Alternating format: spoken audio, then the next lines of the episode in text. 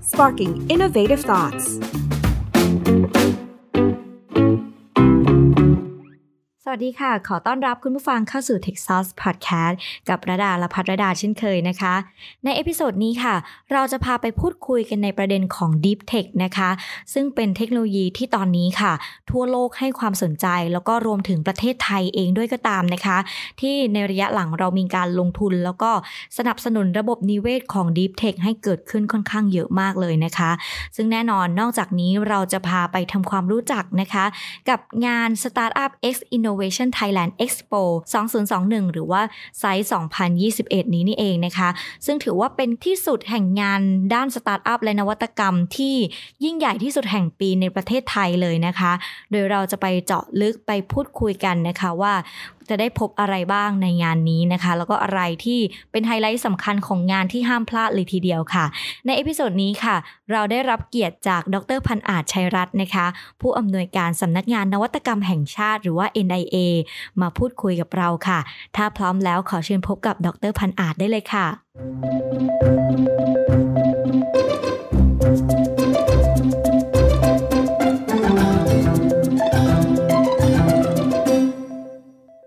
สวัสดีค่ะ ดรพันอาจ สวัสดีครับ สวัสดีครับ สวัสดีค่ะ ค่ะ ในวันนี้นะคะเราก็จะมาพูดคุยกันในประเด็นของเอเรื่องของ Deep Tech นะคะ ก็เชื่อว่าตอนนี้เนี่ยในประเทศไทยเนี่ยก็ Deep Tech เนี่ยถือว่าเป็นสิ่งที่เอ่อทางภาครัฐ แล้วก็เอกชนเนี่ยต่างให้ความสนใจกันมาก ๆ เลยนะคะ ก่อนอื่นอยากจะให้ดรค่ะ อธิบายกับคุณผู้ฟังกันเพื่อให้เข้าใจตรงกันกันก่อนนิดนึงค่ะว่า Deep Tech เนี่ยคืออะไรแล้วก็มีเทคโนโลยีอะไรบ้างที่ถือว่าจัดเป็น Deep Tech ในตอนนี้ค่ะ เอ่อ Deep Tech ถ้าแปลตรงตัวก็คือเทคโนโลยีเชิงลึกนะครับ เราก็จะมองว่ามันมีความแตกต่างกันอย่างน้อยสี่สี่ประการกับคำว่าเอ่อ Tech Company หรือว่า Tech Startup ในอดีต เพราะส่วนใหญ่แล้วคำว่า Deep Tech เนี่ยน่าจะเกี่ยวข้องกับกลุ่มวิสาหกิจเริ่มต้นหรือว่า Startup ค่อนข้างเยอะนะครับเขาก็เลยเรียกชื่อว่าเป็น Deep Tech Startup ที่บอกว่ามีสี่ประเด็นก็คือว่าตัวอันที่หนึ่งเนี่ยตัว Startup ประเภทนี้หรือว่าธุรกิจที่ทำเทคโนโลยีเชิงลึก จำเป็นต้องมีความสามารถทางการวิจัยของตัวเอง อันนี้เป็นสิ่งที่อาจจะไม่ค่อยคุ้นเคยนะครับ แม้แม้แต่สตาร์ทอัพทั่วไป เพราะส่วนใหญ่สตาร์ทอัพจะพูดเรื่อง 3H ใช่ไหมครับมีมีกลุ่มคนที่ตั้งธุรกิจขึ้นมาเป็น co-founder แล้วจะมีคำว่าเทคโนโลยีอยู่แต่ แต่พอเอาเข้าไปดูลึกๆจริงๆเนี่ยก็เป็นคนที่ปวารณาตัวมาเป็น Chief Technology Officer ก็พยายามจะเอาเทคโนโลยีมาใช้มากกว่าที่จะสร้างเทคโนโลยี แต่พอไปดูตัวสตาร์ทอัพที่อยู่ในประเทศชั้นนำ ที่เราบอกว่าเป็น top 10 ด้านนวัตกรรมของโลกที่มียูนิคอร์นเยอะเนี่ย ส่วนใหญ่แล้วเขาทำวิจัยและพัฒนาเองในบริษัทเป็น in-house บางรายคือ spin off จากงานวิจัยของตัวเองในตอนที่เรียนมหาลัยหรือว่าเป็นนักวิจัยออกมาแล้วตั้งบริษัท เพราะฉะนั้นกิจกรรมที่เรานับว่าเป็น deep tech ตัวที่หนึ่งก็คือ คุณมีความสามารถในการทำวิจัยพัฒนาตัวเอง เพราะฉะนั้นมันมากกว่าดิจิทัลแพลตฟอร์มละอย่างเช่นคุณทำ AI ใช่ไหมครับ คุณทำ AI ก็ต้องทำทำการ study ทำทำ lab AI เชิงลึกเลยทำหุ่นยนต์ที่เป็นหุ่นยนต์เหมือนกับที่เราชอบเปิดเปิดดูใน YouTube นะครับ มันจะมีบริษัทอย่าง Boston Dynamics เนี่ย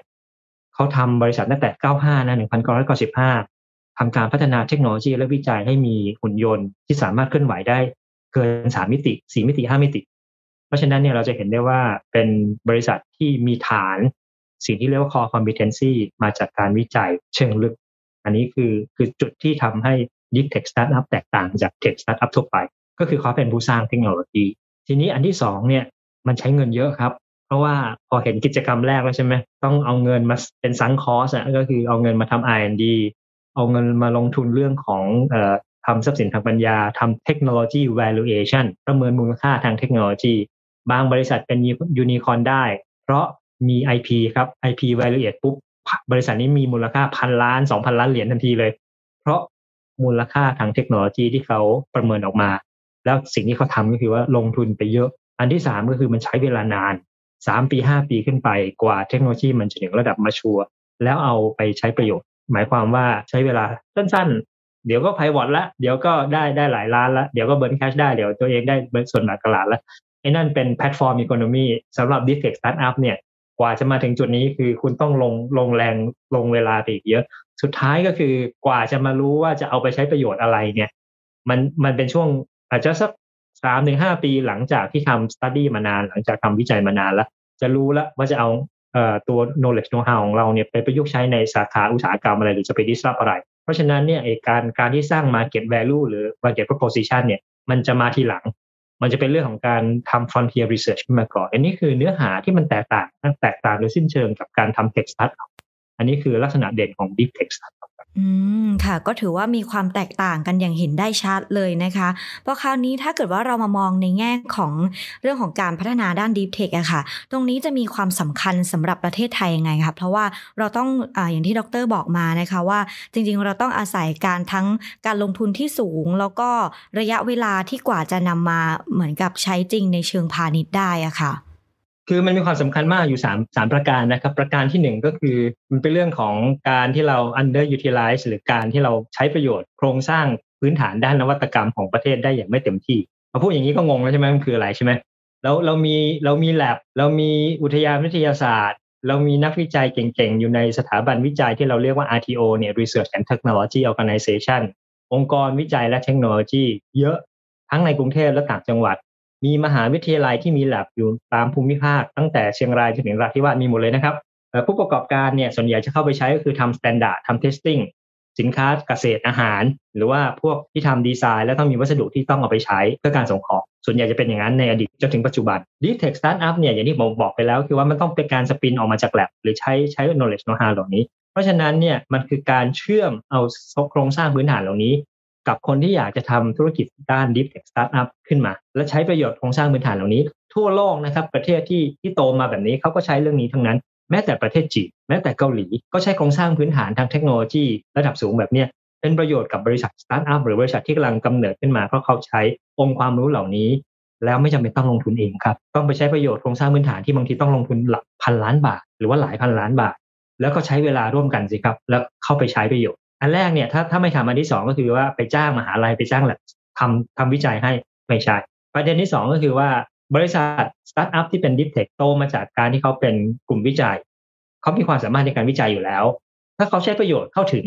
แน่นอนความสามารถในการยกระดับความเก่งของเขาในการทำวิจัยเพื่อธุรกิจ เชิงลึกไม่ว่าจะเป็น AI robotic การแพทย์อวกาศ มันก็ยิ่งต่อยอดไปสู่การทำธุรกิจในช่วงเริ่มต้นเลย ก็คือเขาทำวิจัยเพื่อที่เขาอยากจะเอาไปทำธุรกิจ มันก็จะแยกกลุ่มกลุ่มนักวิจัยเหล่านี้ออกมาเลย ซึ่งในที่สุดในกลุ่มนี้จะทำงานร่วมกับข้อที่ 3 ก็คือการทำงานร่วมกับบริษัทขนาดใหญ่หรือ investorที่ต้องการลงทุนด้านนี้ และการลงทุนเนี่ยตลาดทุนรวมทั้งตัว ticket size สำหรับ Deep Tech Startup มันก็จะดีมันก็จะใหญ่ตาม 3 ตัวนะครับ ใช้ประโยชน์พื้นฐานโครงสร้างทางนวัตกรรมของประเทศ แล้วไปต่อยอดต่างประเทศได้ด้วย ถ้าคุณเก่งพอ เพราะว่าคนที่อยู่ในบริษัทเนี่ยทำเอง แล้วทำร่วมกับโครงสร้างพื้นฐานที่มีนักวิจัยอยู่ในหน่วยงานราชการ หรือว่าในหน่วยหน่วยวิจัยสุดท้าย เอกชนรายใหญ่ครับ หรือแม้แต่ตัว VC เองลงทุนด้าน deep tech ได้ ทีนี้ลงทุนมันไม่ใช่หลักสิบล้านเหรียญนั่นหลักร้อยล้านเหรียญเอาหรือพันล้านเหรียญละเขาเนี่ยเราก็จะเห็น big ticket size อาจจะเห็นยูนิคอนเร็วขึ้นด้วยซ้ำไป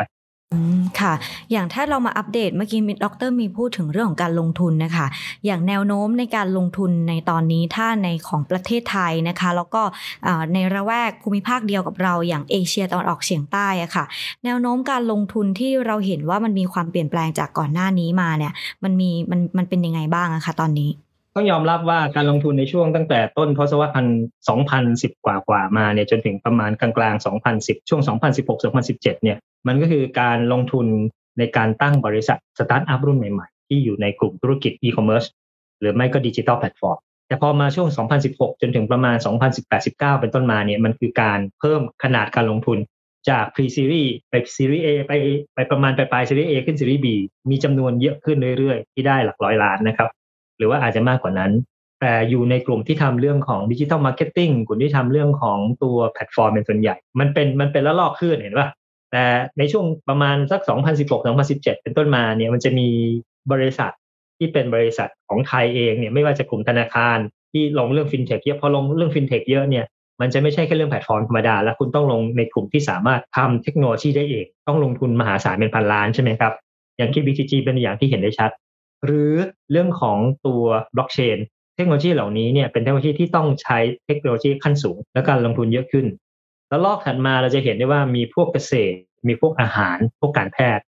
ซึ่งต้องใช้เงินลงทุนมหาศาลในการทำวิจัย แล้วก็ทำ licensing ด้วย เพราะฉะนั้นเนี่ยตัวการลงทุนมันจะเริ่ม diversify ขึ้นตั้งแต่ 2018-2019 เพราะว่าหน่วย unit ที่ลงทุนด้านพวก digital commerce หรือแพลตฟอร์มเนี่ยเขาเริ่มได้ราวด์ใหม่กันไปแล้ว ก็จะราวด์สูงเลยนะรอบรอบรอบนั้นก็จะได้เงินสูงไป ถัดมาก็จะเห็นในกลุ่มที่เขาทำเรื่องเทคโนโลยีมากขึ้น หรือแม้แต่บริษัทไทยเองไป เทคโอเวอร์หรือไปแอดไฟบริษัทสตาร์ทอัพต่างประเทศที่ทำ tech เห็นไหมครับตัว digital technology ก็ลงลึกมากขึ้น แต่ในขณะเดียวกันมันมีกลุ่มที่เป็นผมใช้คำว่าเป็น non digital technology ไม่ว่าจะเป็นเรื่องของตัวด้านควอนตัมคอมพิวติ้งนะครับด้านที่เกี่ยวกับอวกาศ เกษตรอาหาร พวกเนี้ยก็จะเริ่มลงทุนเยอะเยอะตามขึ้นมา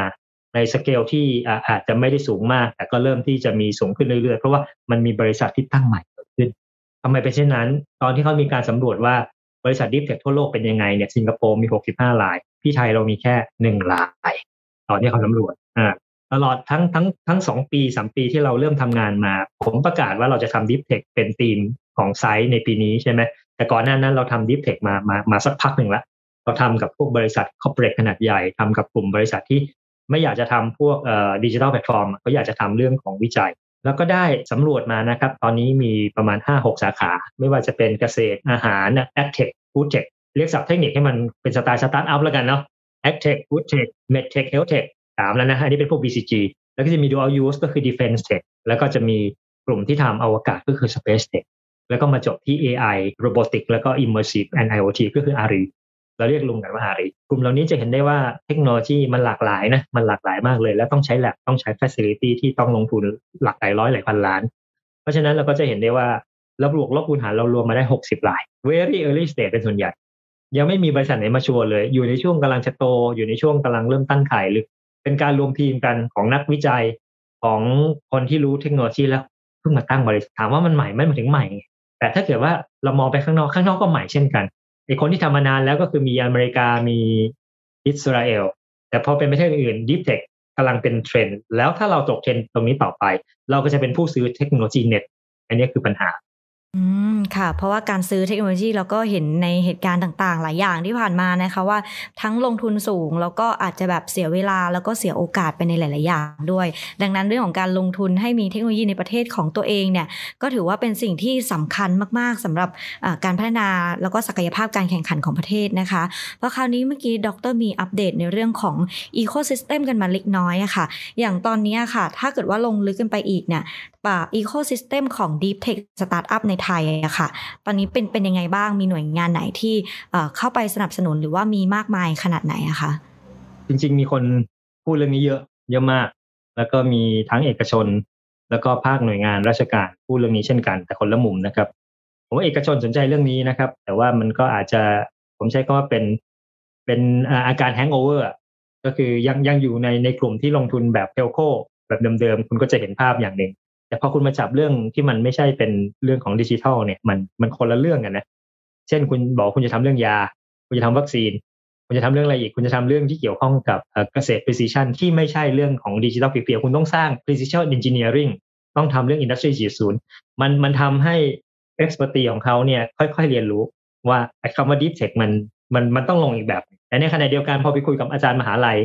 อ่าเขาก็จะโตมาจากการที่เขาบอกว่าต้องการเอาเทคโนโลยีออกมาให้บริษัทซื้อ หรือว่าต้องทำวิจัยเป็นหลัก กิจกรรมหลักก็คือต้องหาแหล่งทุนทำวิจัย แต่พอวิจัยเสร็จแล้วเนี่ยก็จะยกงานต่อไปให้ใครครับ ให้คนที่ซื้อผลงานวิจัยหนีไม่พ้น SME หรือบริษัทคอร์เปอเรททั้งหลายเห็นไหมพอไปคุยกับบริษัทคอร์เปอเรทขนาดใหญ่บอกฉันรอไม่ไหวหรอกคือฉันอยากจะซื้อละคุณมีเทคโนโลยีพร้อมใช้ไหมคุณเห็นไหมครับว่าแต่แต่ละคนในเวลาพูดถึงดีฟเนี่ยจะพูดคนละมุมกัน เพราะฉะนั้นเนี่ยตอนนี้มันเป็นเทรนด์คนพูดเยอะแต่ถามว่า ecosystem เป็นยังไง ทุกคนอยากจะให้เกิด ecosystem ที่ดี แล้ว ทำให้มี deep tech startup เหมือนกันหมด เพราะฉะนั้นเราก็ต้องมานั่ง fine-tune กันแล้วว่าเออแล้วจะทำยังไง ส่วนหนึ่งก็คือเราเราแบ่ง sector ให้มันชัด เช่น ถ้าเป็น ag tech เป็น food tech เนี่ยมันต้องมีสิ่งที่ผมบอกว่ามีมิติสำคัญสี่ข้อสี่ข้อก็คือบริษัทนี้ต้องเก่งวิจัยได้นะ ต้องต้องทำวิจัยไม่ใช่ซื้อเทคโนโลยีอย่างเดียวเอ่อต้องมีเงินลงทุนค่อนข้างสูง ยอมให้เขาใช้เวลาสักพักหนึ่งให้ให้เกิดเทคโนโลยี maturity แล้ว มาดูซิว่าคุณจะทดสอบตลาดคุณจะสร้างทำ value proposition อย่างไร ตอนนี้เมืองไทยผมเชื่อว่า หัวใจสำคัญมีสามข้อครับ ที่เป็นประเด็นปัญหาอยู่ก็คือ เรามีบริษัท deep tech ไม่พอ ทุกคนก็อยากจะลงใช่ไหมครับเมื่อกี้ที่คุยกันเนี่ยบอกว่าเอกชนก็อยากอยากให้มีหน่วยงานราชการก็อยากจะจะเอาเทคโนโลยีออกไปให้แต่คอร์เปอเรทก็บอกฉันอยากจะซื้อละคุณจะซื้ออะไรล่ะ คุณก็ต้องซื้อทีมที่เก่ง คุณจะต้องไปลงทุนกับบริษัทสตาร์ทอัพที่เขารู้เรื่อง Deep Tech มันไม่พอก็ต้องสร้าง เพราะฉะนั้นข้อแรกก็คือการสร้างบริษัท Deep Tech Startup รุ่นใหม่ให้พอเราก็เลยตั้งโจทย์ว่าต้องมี 100 Deep Tech Startup Ecosystem จะเกิดได้ต้องต้องมี Critical Mass เพราะฉะนั้นเรากำหนด sector ไปแล้ว แต่อย่านับจำนวนเป็นหลักร้อยนะครับ Deep Tech Startup ทั่วโลกก็มีไม่เยอะอย่างเช่นเราทำ agricultural เราทำ food tech มาหลายปีเนี่ย มีไม่ถึงห้าร้อยนะทั่วโลกอะที่ที่ที่ compatible ต่อปีมันสองสามร้อยเนี่ยนะที่ที่พอจะลงทุนกันได้หรือว่า พอพอจะ scale up ได้จำนวนมันไม่ใช่แบบเป็นหลักพันหลักหมื่นอันที่สองอันที่สองจำนวนไม่พอแล้ว อันอันที่สองก็คือว่า เมื่อมีจำนวนเหล่านี้เกิดขึ้นมาใหม่ถามว่าเขาเก่งไหมเขาต้องสะสมความสามารถในการ negotiate ในการพูดภาษานักลงทุน พูดภาษาสตาร์ทอัพเพราะเขาโตมาจากอะไรครับสาย tech คุณเอา Mister Tech มามาคุยอะจะรู้เรื่องไหมตอนแรกอะเป็นไปไม่ได้ แล้วคุณเอาคนที่แบบสตาร์ทอัพจ๋ามาคุย ก็คุยได้ผิวๆเพราะลง tech ไม่ได้ เพราะฉะนั้นมันคือการสร้างคนสปีชีส์ใหม่ มันต้องใช้เวลาบริษัทเกิดใหม่ปุ๊บก็ต้อง groom น้องเขา ให้สามารถเป็นสตาร์ทอัพที่แท้จริง แล้วมีอาวุธสำคัญก็คือโคตร deep tech เลยใช่ไหมอันนี้คือข้อที่สองคือความสามารถด้านนวัตกรรมสุดท้ายต้องไปเตรียมอะไรครับ ต้องไปเตรียมให้ตลาดทุนเนี่ยซึมซับวิถีของ deep tech เพราะว่ามันไม่ใช่เป็นการลงทุนแบบเดิมแล้ว มันเป็นการลงทุนที่เสี่ยงขึ้นอีก แต่ผลตอบแทนมันยิ่งสูง แต่มันใช้เวลานะ เพราะฉะนั้นรูปแบบวิธีคิดรูปแบบที่เราจะสร้างสิ่งที่เรียกว่า risk appetite กับกลุ่มทุนที่ที่อยู่ในวงกว้างนะผมไม่ได้บอกว่าในในในตลาดเมืองไทยเนี่ยไม่มีกลุ่มที่ลงทุน deep tech มีแล้วก็บางคนก็รู้เรื่องนี้เยอะด้วยแต่มันไม่ใช่เป็น majority เพราะฉะนั้น 3 ตัวครับสร้างบริษัทใหม่ทำให้เขาเก่ง แล้วทำให้ตลาดทุนเนี่ยสามารถที่จะลงทุนด้าน deep tech ได้อย่างสม เพราะตอนนี้ตลาดด้านตลาดทุนของเราเนี่ย มันจะเป็นตลาดที่เน้นเรื่อง scale up ใช่ไหมก็คือตลาดที่แบบว่าเออ mature แล้วความเสี่ยงไม่ได้สูงมาก ต้องปรับตรงนี้อืมก็คือต้องปรับไปตรงนี้เลย ตรงนี้ก็ถือว่าเป็นความท้าทายอย่างมากของการที่ปั้น deep tech ในไทยเหมือนกันนะคะ นอกจากในประเด็นนี้แล้วอะค่ะดร ยังมีเรื่องอื่นอีกไหมคะ ที่ถือว่าเป็นความท้าทายสำหรับการปั้น deep tech สตาร์ทอัพให้เกิดขึ้นในประเทศไทยอะค่ะ มีสองเรื่องนะครับ เรื่องแรกก็คือคำว่า deep tech ในประเทศไทยเนี่ย เราไม่ได้มองคนสัญชาติไทย pure ๆร้อยเปอร์เซ็น เพราะว่า deep tech เนี่ยมันต้องใช้ global citizen มันต้องใช้ global talent เอ่อผมเพิ่งโพสต์ Facebook ไปเมื่อสักประมาณ 2 วันก่อนเนี่ยมันมี paper ที่ชื่อว่ากลยุทธ์นวัตกรรมของอังกฤษ เพราะว่าอังกฤษมีปัญหาว่าเขารู้สึกว่าเขาไม่ใช่เป็นผู้นำด้าน innovation ต่อไปแล้วในโลกเขาต้องปรับ เขาก็บอกว่ามี 4 เหตุผล อันแรกคือ Brexit อันนี้ชัวร์เลย อังกฤษเป็น Brexit อันที่สองเนี่ยก็คือว่ามันมีความท้าทายด้านเทคโนโลยีใหม่ ๆ อยู่เยอะ แล้ว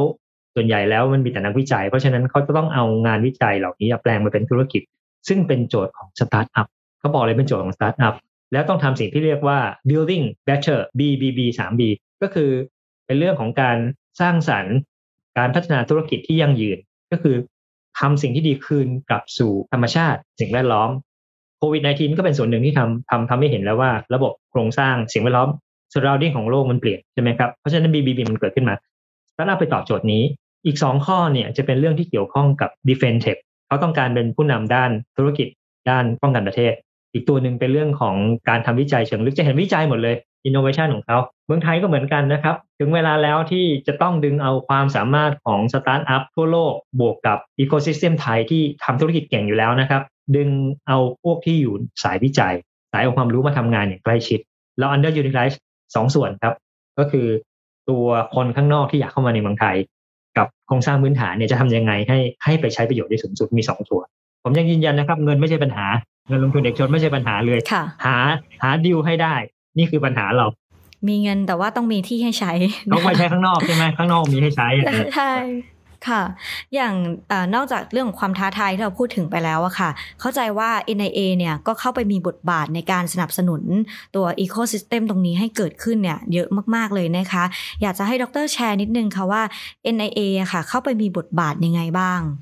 ตัวแรกที่เราพยายามทำก็คือเราจับมือกับบริษัทขนาดใหญ่ของไทย เช่น กลุ่มบริษัทอาหารที่เราทำ Space F เนี่ยทำทำกับไทยยูเนียนทำกับไทยเบฟนะครับเดอร้อยเนี่ยเราเน้นเรื่อง Deep Tech เลยนะ เราเราเราไม่ได้ดูเรื่องของ Food Delivery หรือ Restaurant Tech เราดูเรื่องของสตาร์ทอัพที่ทำเรื่อง New Protein เรื่องของ Research เรื่องของ Bio Biotechnology พวกนี้เป็นหลักเลยนะครับ เพราะฉะนั้นเนี่ยมันก็เป็นการที่จะเติมตัวสตาร์ทอัพด้าน Deep Tech เข้าไปอยู่ใน Ecosystem เกษตรแล้วก็ทำกับอย่างเช่นกลุ่มสยามคูโบต้าหรือ MQDC ทำเรื่อง urban farming ทำเรื่องของตัว robotic ใน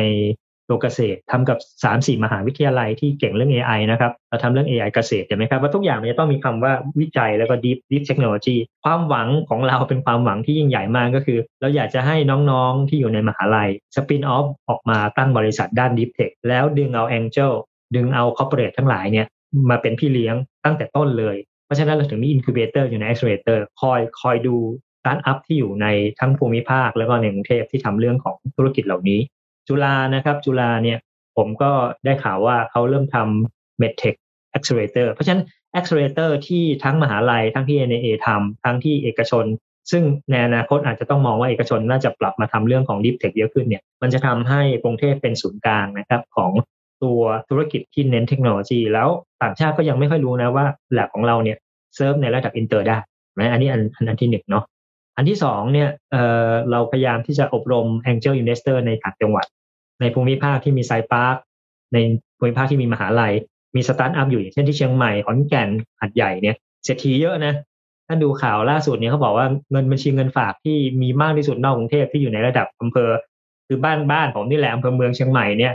อันดับหนึ่งของของประเทศเลย แต่ข่าวร้ายคือว่าเป็นเงินเกือบเจ็ดสิบเปอร์เซ็นของทั้งจังหวัด อ่า แสดงว่ามีเศรษฐีตรงนั้นเยอะ เราต้องทำให้พวกนี้เป็น angel investor ก็อยู่ตรงนั้นแหละครับ Sci Park อยู่ข้างคันคลองเต็มไปด้วยแลบทั้งหลายนะที่ก็มีอาหารก็อร่อย แต่ไม่พอชีวิตก็สอนยอนใช่ไหมก็ทำ deep tech อยู่ตรงนั้นแหละ ไม่ต้องดิ้นรนมากรุงเทพ คุณก็จะได้เมืองเมืองนวัตกรรมเกิดขึ้น แล้วต่างชาติก็อยากไปอยู่ใช่ไหมเชียงใหม่ทั้ง digital nomad ทั้ง expat ผมก็เพิ่งรู้มี investor ระดับโลกอยู่เชียงใหม่ด้วยเนี่ย ecosystem มันเกิดได้ครับ เพราะแบบนี้แหละสุดท้าย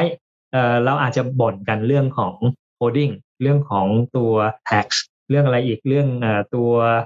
การที่เราบอกว่าระบบของการสนับสนุนการเติบโตของบริษัทเนี่ยในเมืองไทยไม่ค่อยดี สุดท้ายฉันก็คงจะหนีไปอยู่สิงคโปร์นะ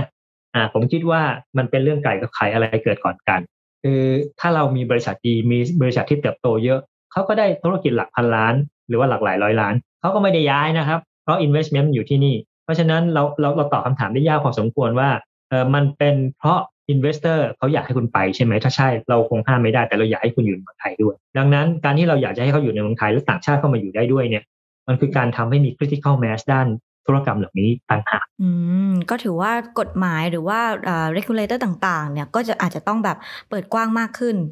เปิดเหมือนเหมือนรู้สึกว่าอาจจะต้องเปิดก่อนหรือเปล่า แล้วก็เพื่อเป็นการดึงดูด ใช่ มันเปิดกว้างมากขึ้น เพราะว่า use case เขาเยอะค่ะผมถึงใช้คำว่าไกลกับใครอะไรเกิดก่อนกันอืมถ้าเราบอกว่าต้องให้กฎหมายของเราเท่าเทียมหรือเหมือนกับที่อื่น แต่ use case เราน้อยไงอืมการการ practice กฎหมายมันจำกัด แต่ถ้าเกิดว่าเราเราเราพัฒนาตัวเคสไปเยอะ กฎหมายจะเซิร์ฟกฎหมายจะจะสุกเซิร์ฟแล้วคนที่ดูเรื่องกฎกฎระเบียบต่างๆเนี่ยก็จะทำงานรู้เรื่องแล้วก็เชื่อมกันได้เยอะขึ้น ตอนนี้ use case มันน้อยเนี่ยเทียบกับอืมธุรกิจทั่วไป อืมก็ถือว่าอาจจะต้องดูเป็น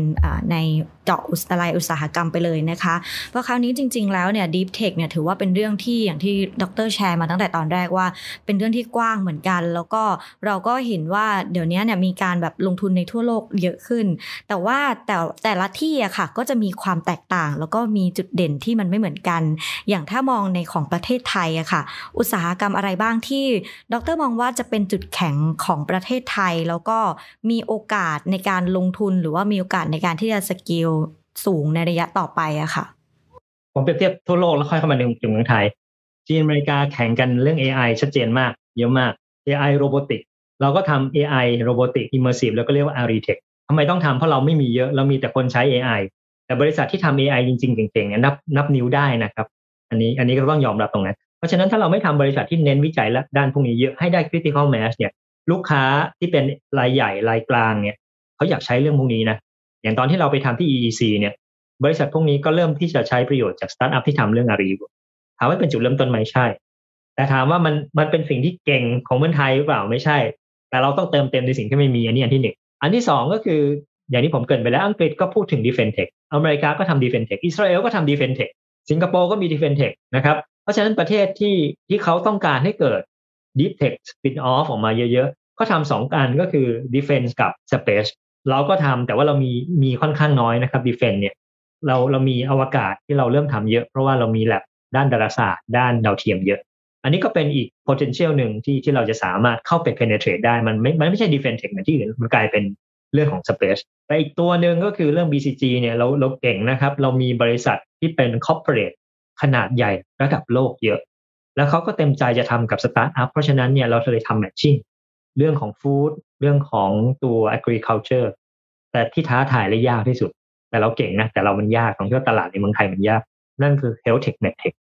ผมคิดว่าพูดแค่นี้เขาเข้าใจแล้วทำไมมันยาก เพราะตลาดตลาดตลาดด้านสาธารณสุขของไทยเนี่ยถามว่าเปิดเปิดเปิดเต็มที่ไหม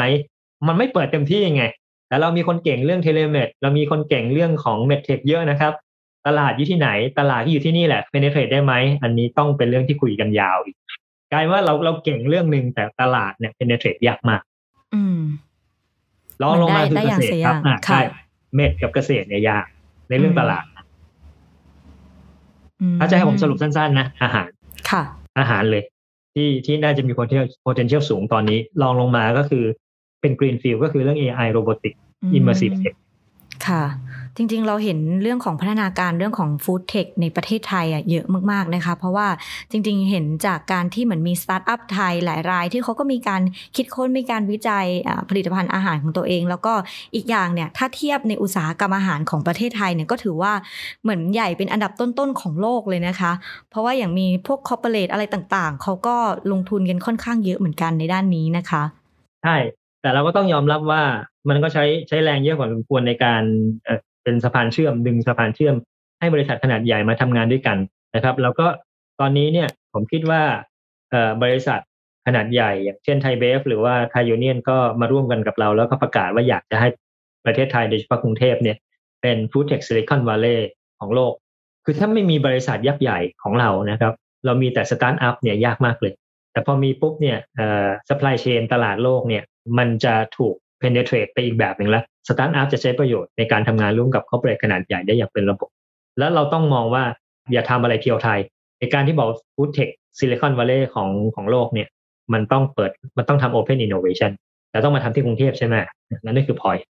ค่ะจริงๆ เราเห็น move ถือว่าเป็น movement ที่ดีเหมือนกันนะคะจากการที่เราเห็นว่าบริษัทใหญ่ๆ พวก corporate ต่างๆเนี่ยซึ่งเขาพร้อมไปด้วยทั้งเงินทุนทรัพยากรแล้วก็เรื่องของ Data นะคะในการสนับสนุน ก็กระโดดเข้ามาในการสนับสนุนสตาร์ทอัพกันเยอะขึ้น แล้วก็นอกจากนี้ในเรื่องของอการเข้าไปร่วมกับมหาวิทยาลัยในการบ่มเพาะ ให้ให้เกิดสตาร์ทอัพให้เกิดเทคโนโลยีต่างๆเนี่ยเราก็เห็น movement ตรงนี้ อย่างเช่นมีหลาย ๆ บริษัทใหญ่ที่เกี่ยวกับด้านอาหารของในไทยนะคะก็เข้าไปร่วมกับมหาลัยเยอะเหมือนกัน ดรมองว่าตรงนี้เนี่ยถือว่าเป็น movement ที่ดีสำหรับทั้ง ecosystem ด้วยเลยไหมคะ movement ในเรื่องของการเปิดรับการทำงานด้วยกันผมคิดว่าเป็นสิ่งที่ดี ความท้าทายมีอยู่สองส่วนก็คือว่าเมื่อเปิดแล้วทำงานด้วยกันแล้วมันต้องทำต่อเนื่องเพราะว่าของพวกนี้มันไม่ได้จบภายในปีเดียวหรือสองปี อย่างน้อยก็ต้องสามปีอัพ เพราะฉะนั้นมันต้องมีกลุ่มคนที่ทำงานเป็นทีมร่วมกัน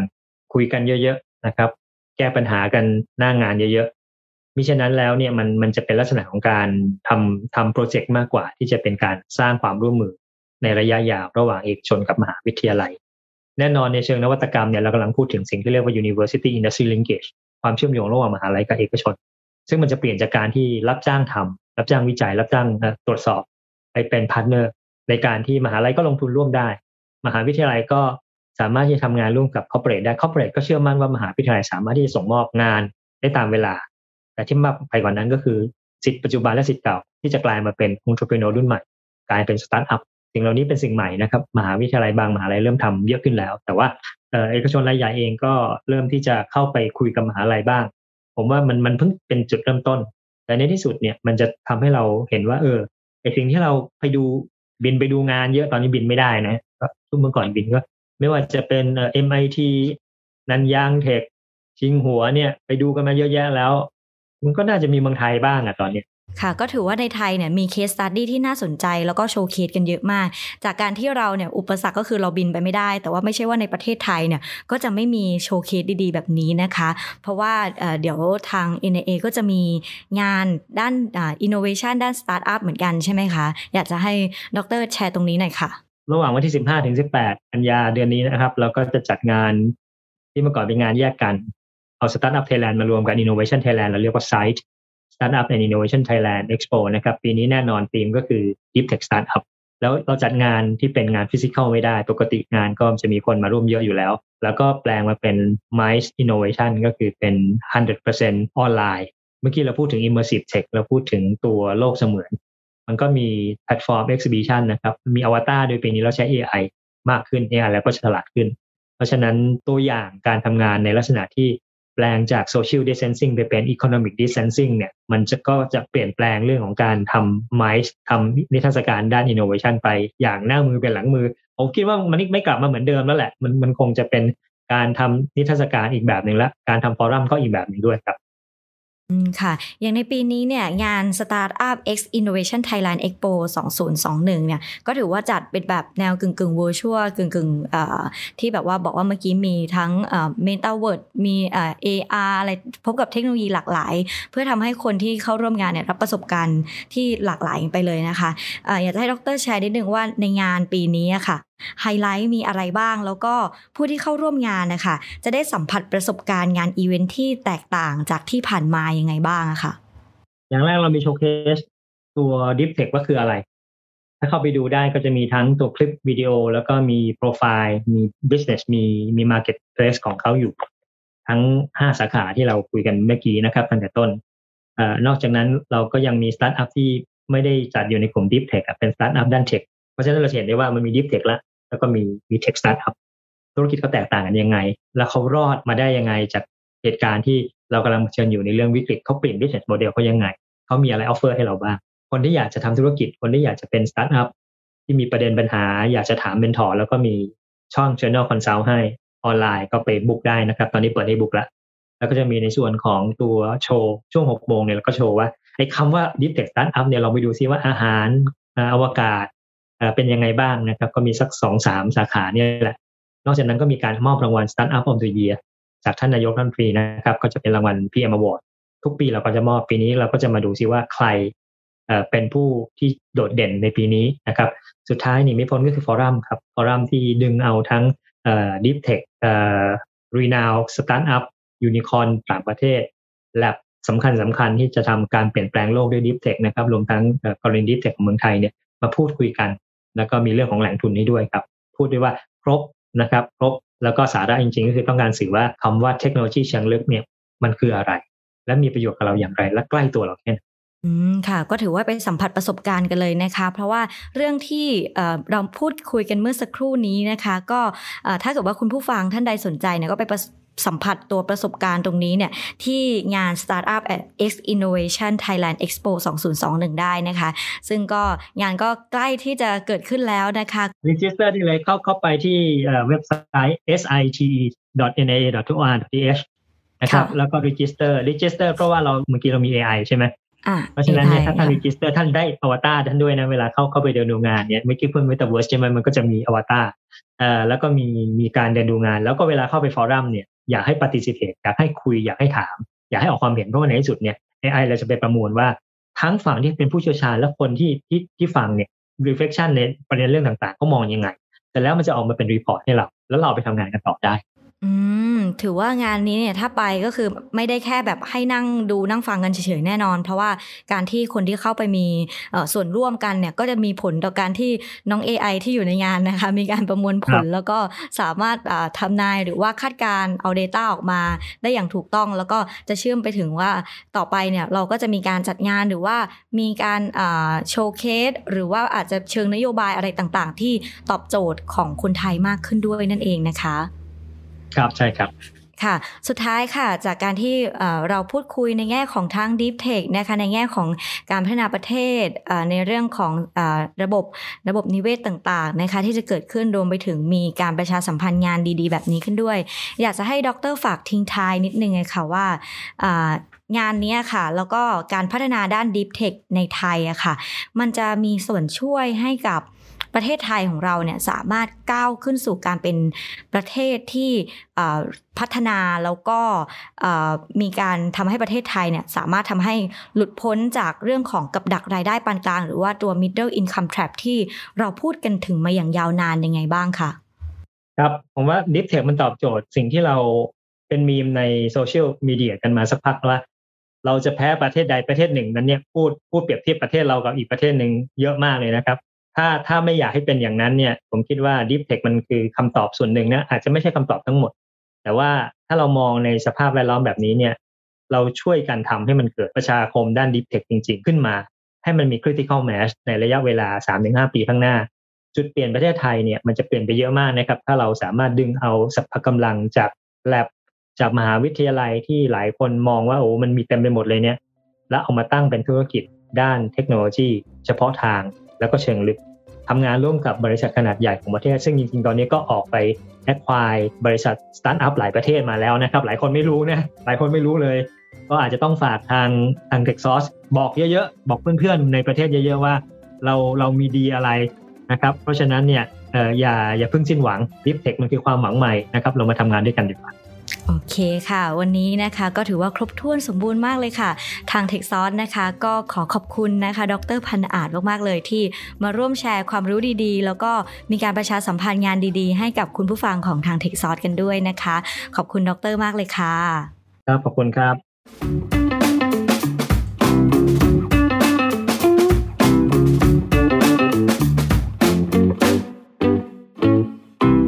Tech Sauce Sparking Innovative Thoughts